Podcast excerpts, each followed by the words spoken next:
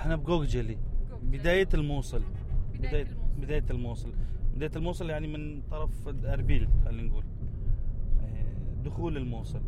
ويجي عندنا حي, حي عدن على يمينك وكرامة على يسارك. وهذا التلفزيون. Välkommen till min podcast Point of No Return. Idag kommer det att bli ett lite annorlunda avsnitt eftersom jag har tagit mig till Mosel och eh, det vi hör är precis när vi har åkt in i vad vi kan kalla för själva porten, ingången in till Mosel.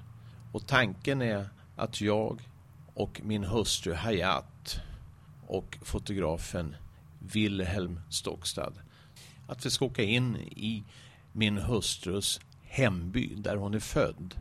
Och hon tvingades fly därifrån för 39 år sedan och har varit bosatt i Sverige sedan 90-talet. Den här byn var en av de första som attackerades av Isis och en av de sista att befrias. Och anledningen till att den här byn anfölls av Isis beror på att den består av shiitiska turkmener och det fick till följd att alla i det närmaste tvingades lämna den här byn och fly hals över huvud och spreds över hela Irak. Men låt oss återgå till den 12 april i år när vi alltså åkte in i Mosel. Och de första delarna som vi åkte in i och även då den hemby där Hayat kommer ifrån har klarat sig förvånansvärt bra vad gäller förstörelse och sådana saker.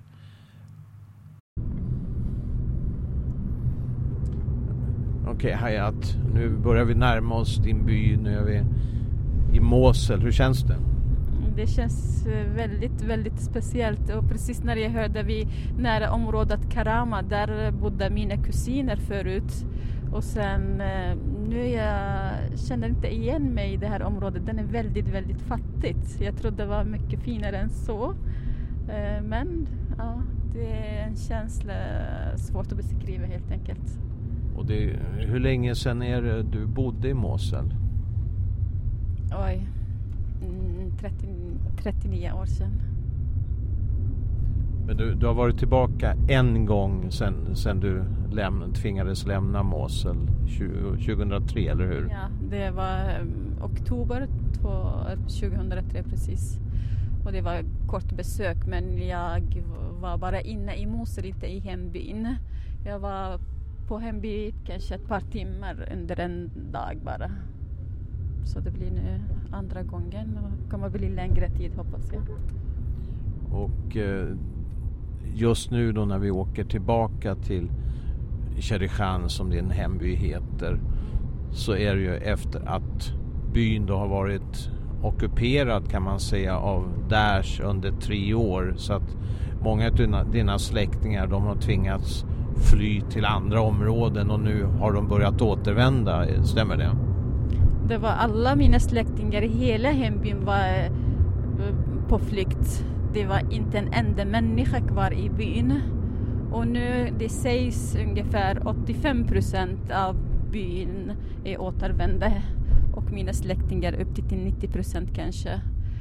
Eh, var det någon annan fråga? Jag tänkte bara säga personligen, jag menar på ett emotionellt plan, vad betyder det här för dig att du nu då återvänder? Att du nu ska få möjlighet att tillbringa längre tid i byn? Ja, överhuvudtaget kunna se byn igen. Alltså första gången det var väldigt, alltså jag såg inte så mycket. Jag såg bara från taxi hem till min systers hem och sen till kyrkogården där jag var hos min mammas eh, grav och sen inget annat i praktiken nu jag ska se byn på nytt liksom efter 39 år. Det känns, hela kroppen nu känns jättespänt måste jag säga. Men det är allt under kontroll samtidigt. Och vad tror du, vad tror du kommer att hända idag när du, när du, när du liksom kommer in i, i byn? Kommer du att träffa dina släktingar? Vad tror du kommer att hända? Ja, det kommer att bli typ en fest på ett sätt och annat sätt det kommer att bli sorgligt. Men jag fick höra igår av mina släktingar som bor i Erbil.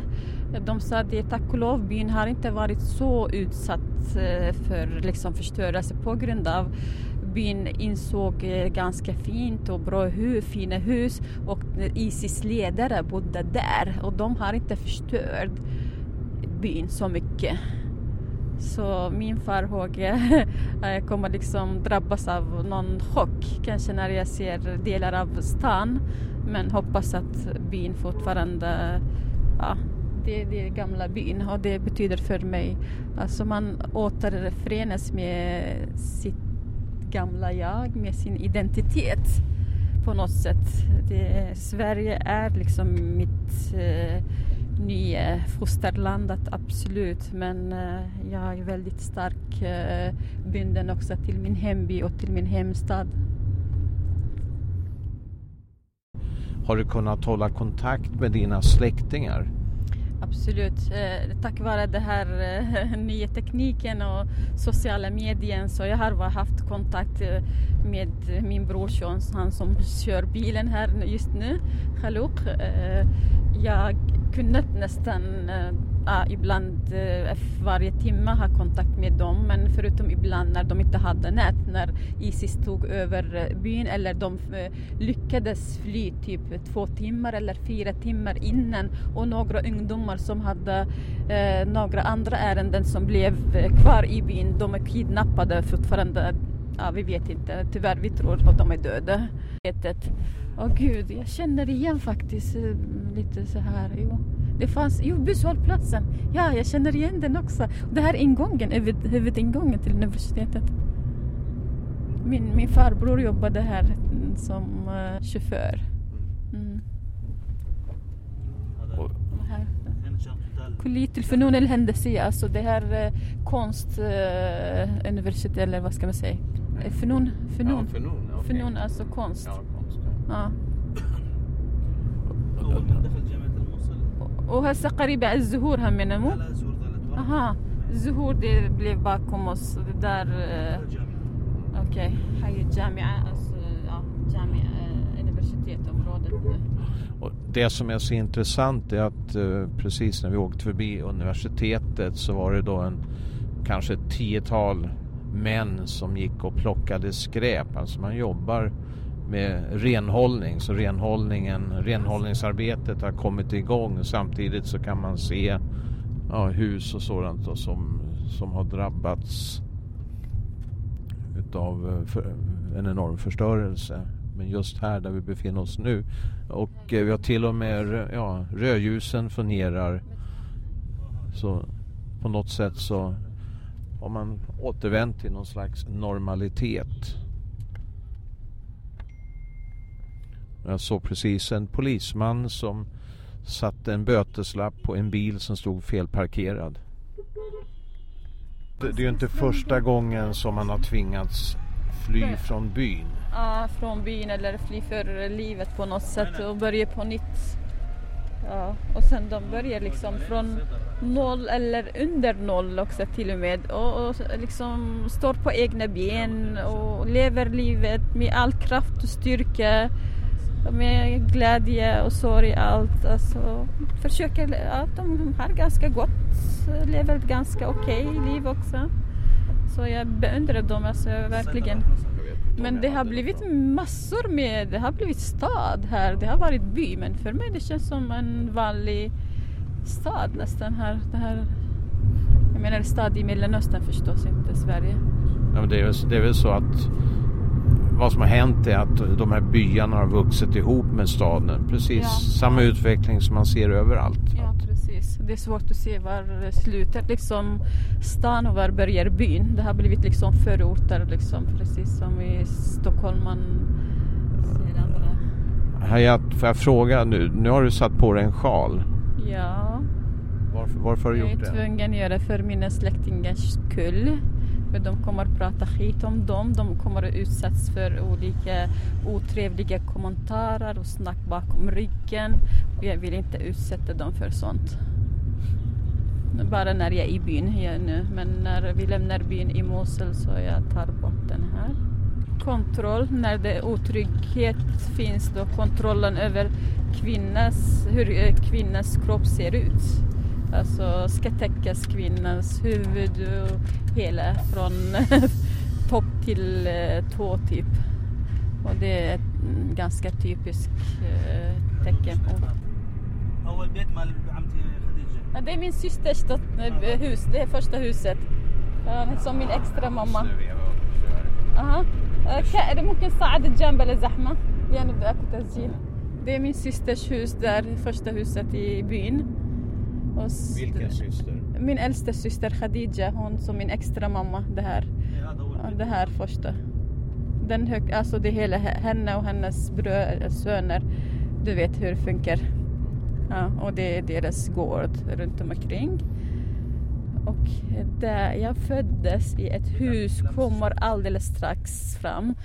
Okej, okay, det här är en av mina bröders hus som är سندرسلاجن اظن بومب شوي على كيفك بلا زحمه بيت حج فاضل اللي كان مشتريه تي كلش حج فاضل هذا بيت ابو انس وصفي أوكي دي هم وصفي هذا الا لا أنا برود انس هذا بيت هذا بيتكم أو ماي جاد هذا تتدار يا ده اسطور den här gatan var mycket större och ja, allt ser ut my- det var annorlunda. mycket mindre. Men det är hyfsat bra i alla fall. Jag trodde det skulle vara mycket mer eh, trasig överallt. Men även här, de har gjort ordning. Oj, oj, oj. Här jag har gått fram och tillbaka på den gatan. Oh my god. Och det, det regnar. Ah, det finns droppar av regn. Jag bara tänker nafsu nafsu. Okej. Men, men så, så, där, så där är alltså Sherikhan? Ja, det här är Sherikhan.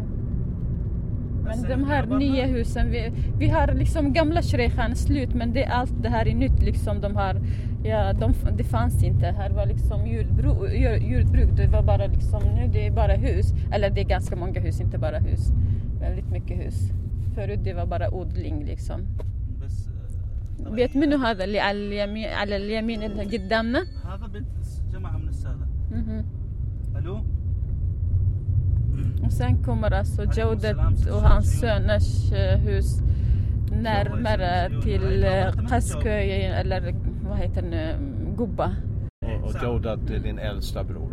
يا بس. Nej, alltså av bröderna, hon är, han är äldre än mig men eh, eh, han är yngre av mina bröder. Så, så, ja. Mm. وين وين بيوتكم؟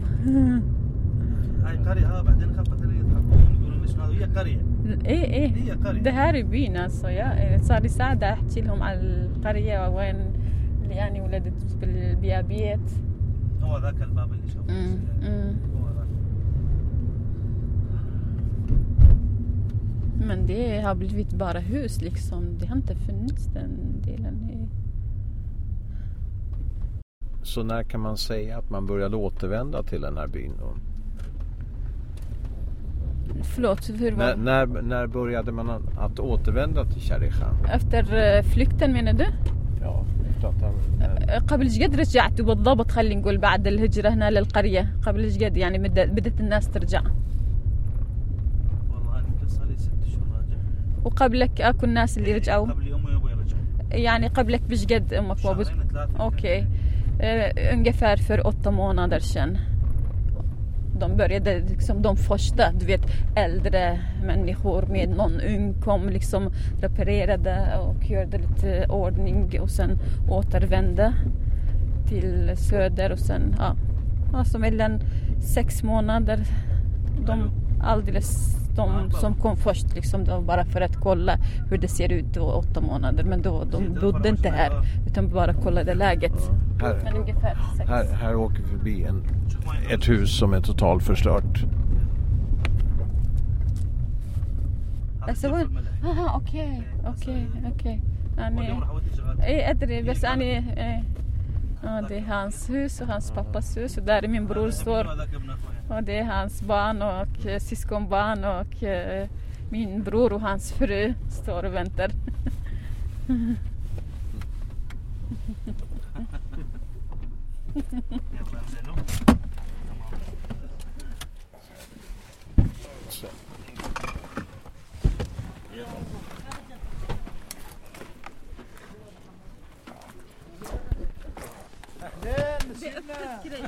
الباشا الباشا. Hallå, شلونك؟ هلا.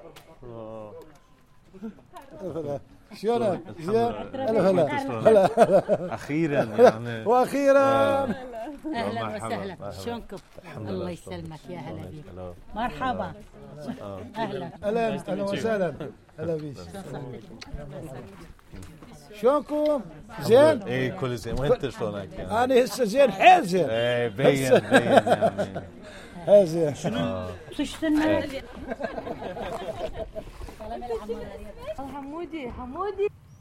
Och som vi kunde höra så blev det naturligtvis ett kärt återseende.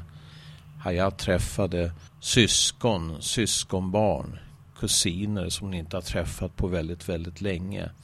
Men vi hade ett späckat program eftersom vi redan hade bokat in ett besök på en skola och det innebar för att kunna ta oss till skolan att eh, vår chaufför Chalouk var tvungen att få hjälp av en god vän eftersom så mycket av vägarna och broarna är förstörda så att även om man är väldigt, väldigt bekant med området så som det såg ut innan så är det väldigt svårt att köra och ta sig fram idag eftersom vägar och broar som sagt är förstörda. Man måste hitta andra vägar för att kunna ta sig dit. Så att vi fick hjälp av en god vän till familjen Hisham som var själv sunnit och som hade bott kvar i Mosul under hela den här tiden, under de här tre åren som staden var ockuperad av Isis. Och eh, han har själv jobbat som taxichaufför under den här tiden och berättar sin historia medan vi kör in i det som man kallar för den gamla staden. Det vill säga den västra sidan utav själva Mosel som är på sina ställen i det närmaste totalförstörd. Det, för mig var det en chock att se förstörelsen. Jag hade sett på tv, jag hade sett bilder, jag hade läst om det, jag hade hört talas om förstörelsen. Men att se den med egna ögon är nog en av de mest chockerande upplevelserna jag haft. Men det som jag inte hade känt och det som jag inte kanske var väl förberedd på det var den här stanken. Det är hundratals, kanske tusentals människor som har begravts under de här rasmassorna utav cement, tegel, sten, trä, möbler och den stanken den gör att man helt enkelt, att det går inte att beskriva den stanken. Låt oss nöja oss med det. Det går inte att beskriva den stanken.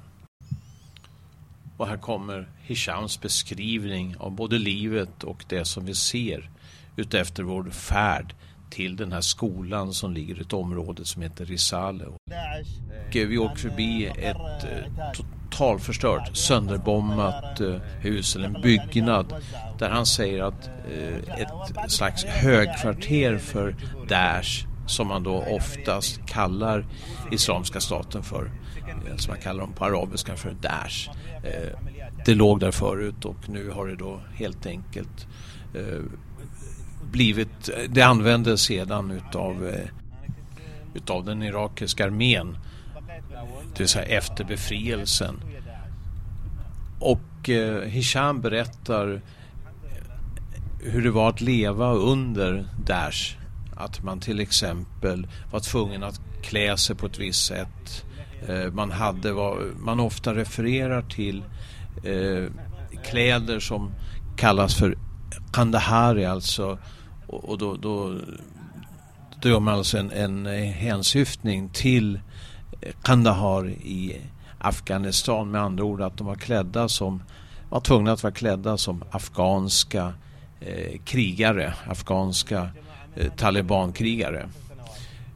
Han berättar hur de var tvingade att eh, de var tvingade att låta skägget växa. Eh, som taxichaufför, som han då jobbade som, så var han tvingad att bara köra inne i själva Mosel. Han fick alltså inte röra sig utanför Mosel. Han säger att en taxi? Nej, taxi, taxi. ولا اي تاكسي تاكسي آه آه. بس يعني داخل داخل المدينه اي نعم داخل المدينه وشغل ضعيف مي- مين كان الركاب يعني ال- الاكثريه اللي يستخدمون التكاسي الناس يعني اللي عندها Vi فلوس. fortsätter på den östra sidan av floden Tigris och ser förstörelse av sjukhus. Just nu åker vi förbi Jomori-sjukhuset, det största sjukhuset som är totalt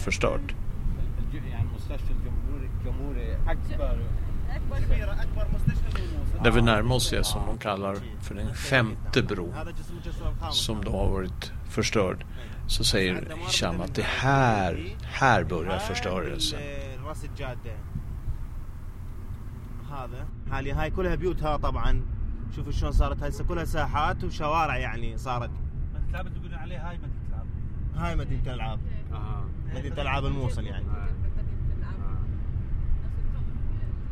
هاي الدمار هسه حاليا بدا هذا الجسر القديم هسه هذا الجسر العتيق نعم هذا إيه. الس- det här هذا الإنجليز بنوه. äldsta eh, bron som finns i هذا هم كان مدمر och den var förstörd men häromdagen för ungefär en månad sedan den återuppbyggdes och eh, eh, kom premiärministern öppnade den faktiskt. Det är svårt att ta sig fram. Vi får kryssa mellan bråte och stora gropar som ligger som hinder på vår väg. Och här börjar vi känna lukten utav en lik. Hisham berättar att eh, det ligger människor under rasmassorna och att eh, hit kan man inte återvända. Här kan man inte leva. اي كانوا اي قريه هنا هاي ساحات كل كباب عند المحلات ساحات ايه هو Vi åker förbi områden där det har funnits bostadshus, shoppingcenter, eh, till och med ett, ett mål. Och nu finns det ingenting kvar utav det. هاي عماره كان بها سكن ومحلات تجاريه و مثل المول مثل مول هذا نعم آه. شوف شلون اصبح هسه حاليا يعني طيران اي اخوي اي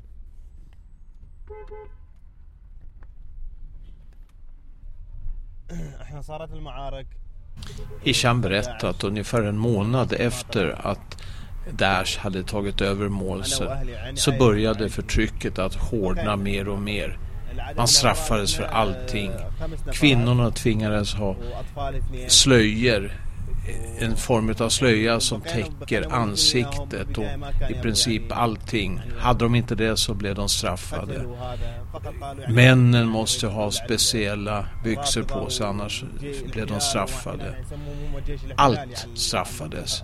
Och eh, de kände att de ville försöka ta sig därifrån men problemet var att de som tog sig utanför det här området, alltså utanför Mosul och gav sig in i det område som då bebos utav shiiter, de straffades väldigt, väldigt hårt. Så att det gick alltså inte att ta sig därifrån.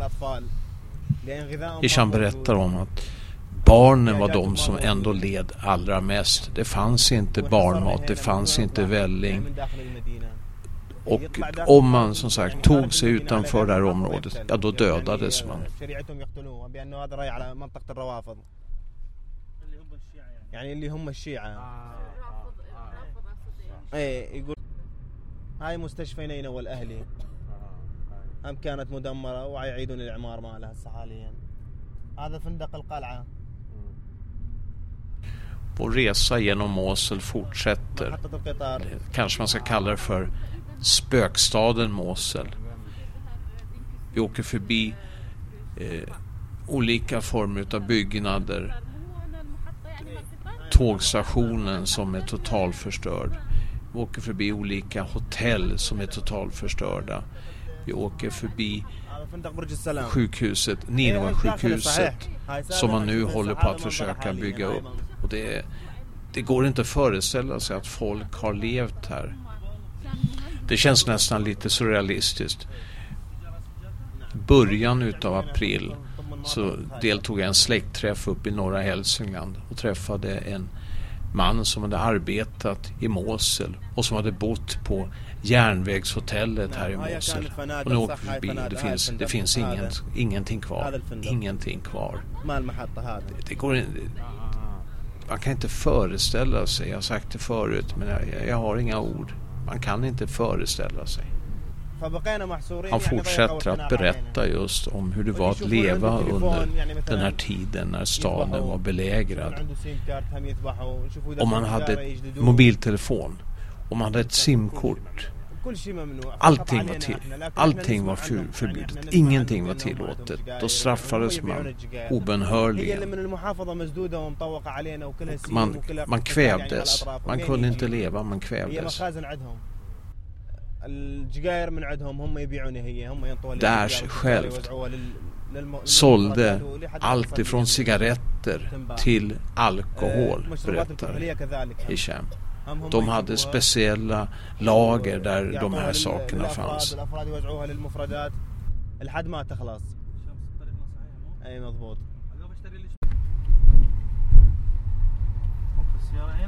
نروح نروح بعد بعد بعد. خليه يطلع هذا الرجال وروح وقف سيارتك مثلا مقابل المدرسة. خابرتها ما بتجاوب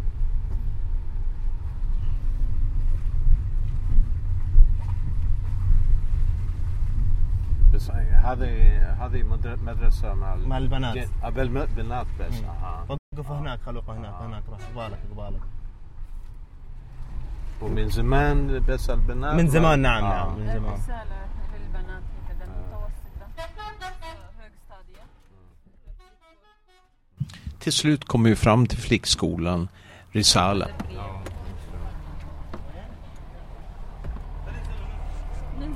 Ungefär 1500 tjejer går här.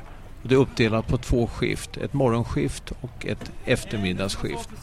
Och det är den enda skolan som är öppen i det här området, det vill säga i Risala-området. Risaleskolan är otroligt sliten. Trasiga fönster och och eh, det finns ett par platser där taket har ramlat in på grund av att eh, skolan utsatts för bombangrepp, luftangrepp. Jag pratar med några utav eleverna som går gymnasiet som berättar hur svårt det har varit att leva under de här åren när en del av dem har varit flyktingar och en del eh, kanske har kunnat stanna kvar i Mosel men hur som helst. De har förlorat tre år utav sin utbildning och nu gör de allt för att de ska försöka att komma ikapp. Och på skolan råder det brist på allt. Och kanske att den som bäst kan förklara situationen är engelskläraren Selva Abdurrani. They tell us to finish the books in quickly, so we just want to explain the grammar and uh, passages, read passages. So it's not uh, good, not suitable this period for teaching the students to to communicate, to speak English well. So it's it's uh, very difficult here teaching in this school. Especially there is no attention from the government, uh, and uh, you see this this school how um, how bad it is and. um there are no windows in winter. In summer, there are no uh, uh, relaxation uh, um, for students to be able to study. In fact, I want uh, bigger classes, labs, uh, aids in teaching uh, English, like um, recorder. We don't have any recorder here, though uh, uh, in uh, the books uh, we have uh, passages and the paragraphs that said that they uh, should uh, listen to them in their uh, in the uh, in the cassette, but we don't have any cassettes. And, and did you have this kind of equipment before? No. no. In fact, this book um, they started teaching according to this um, approach from 1940, uh, 2014. Uh-huh. Yeah. And they told me to go to Erbil to have uh, some lessons of how to teach this this book, but um, my um, ex headmistress, she told them that I am not able to go to Erbil, so I didn't go, and I didn't have any idea how to teach this uh, book. So, so in order for you to sort of, sort of be able to teach, what do you need? You know, what's what's the biggest need in terms of is it is it just sort of books and, and equipment or or Um, first of all, good classes, books, equipments, Mm, I want to have um, encouragement for me, for me to teach. You know, after four years of being under ISIS, it's difficult to teach to teach immediately. After uh, going out from war, they tell us, uh, "Come and teach, come and teach." Students immediately within two months, you have to finish the, the books, and uh, it's very difficult. And then after that, you go to the examination, and what the students after that, yeah, start a new year. And now, until now, we didn't have any um, meeting with the supervisors of our uh, directorate. So, what do you think will happen to the level of the no, you know the knowledge of English that the students will obtain here? Um, you will, uh, if you talk to them, you will, you will see that they don't have uh, good uh, information of English. They can't speak well because you know uh, from third class they were moved to sixth uh, class. We Ah. call this yeah. mm, Okay. mm. So, so wi- Two years of uh, they moved two years from one level to, to another level. Uh, It's difficult for them and difficult for us. And, and how do you think this is going to be, affecting their the future? You know, having this sort of Well, and uh, for me, as for me, I I think that uh, their final examination uh, they will fail. Most of them will fail. really, Yeah, yeah. How, how does that make They you- don't have backgrounds. But what happens if, if they fail the exam? What will happen? I mean, will they still be able to continue? I'm afraid about that. I'm afraid that they uh, themselves will be hurt psychologically. I'm, I'm sorry that they. They were uh, their uh, psychological health. Maybe they were influenced. They will be influenced. Yeah. Mm, yeah, some of them will not uh, have the encourage the the uh, the motive to continue next year. Maybe they will be frightened to have examination next year, especially that this year they are all of them are allowed to have ministerial questions. Uh, every year we don't allow all students to have ministerial exams. Um, some of them, for example, they fail in three um, subjects. They are allowed to have ministerial exams now. Uh, they are all of them allowed to have these exams and this is another uh, bad deci- decision from the ministry in fact this is another uh, this is the second uh, bad decision from the ministry the first one was to move them the second one ministerial examinations no if they fail this year they this means that next year they are allowed to have exams again Yeah. Mm. So they, but you see, um, a student that uh, has exam uh, every year the same, the same, so it will not be uh, encouraging for him. No. Some of them will not uh, be will not want to con- to have exams next year. They say no, it's difficult. We can't pass the examinations. happens with other subjects, or is it only affecting? Yeah, also with other subjects. The, um, my colleagues also complain about the level of students. And you have complained to the Ministry of Education. Yeah, I mean, uh, who can uh, pass my complaint to the Ministry of Education? I'm sorry. Who can? Uh, well, I mean, you have have you written like yeah, no, I haven't written anything Yeah. because no one has come to school to ask. They just left us. Go teach. Teach the students. It's your responsibility. Yeah, and, and this is uh, difficult. Yeah, yeah from from third level to sixth level students um, their number are uh, big is big and uh, the level their level is uh, not good we have to give more effort and they have to spend more time studying you know these students in this place uh, are not uh, like other places in Mosul. They don't have motives from their families. They are big uh, sons and daughters in families, so they are not. Uh, they don't have the motive to read. It's difficult to teach them in this in this uh, school. Yeah, the classes also are small. The number of students uh, is big. It's difficult. Oh, you, you mean the classrooms are small, but the numbers? The number is uh, if you if you make a comparison between the number and the class, you see that uh, the, the classes are small for the students. If you allow three, 30 students in a class, it means that you need teachers, you need more classes. So we don't have enough classes, we don't have enough teachers. no one would would uh, like to come to this school. In this, especially in the right side of the city, no one wants to come here. Because People want to go to the other side of the city because that side is uh, is not uh, destroyed by the war, um, and uh, there are uh, facilities for living there more than here.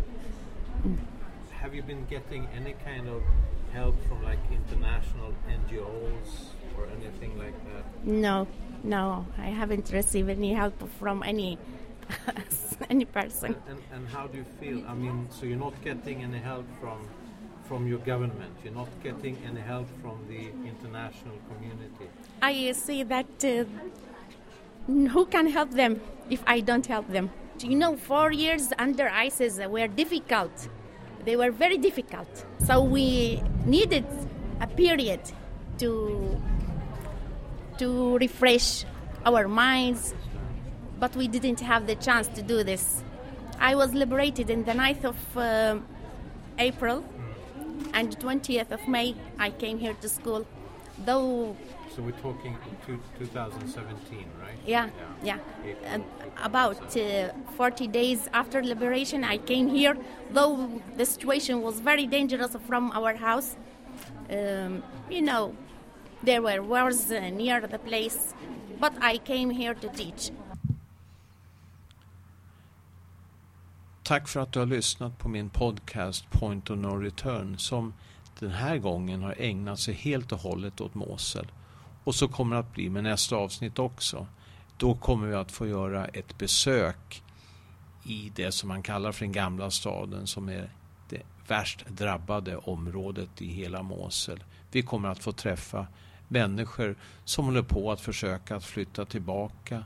Vi får träffa en polisman som berättar om hur man måste skydda området mot plundrare. Jag heter Urban Hamid.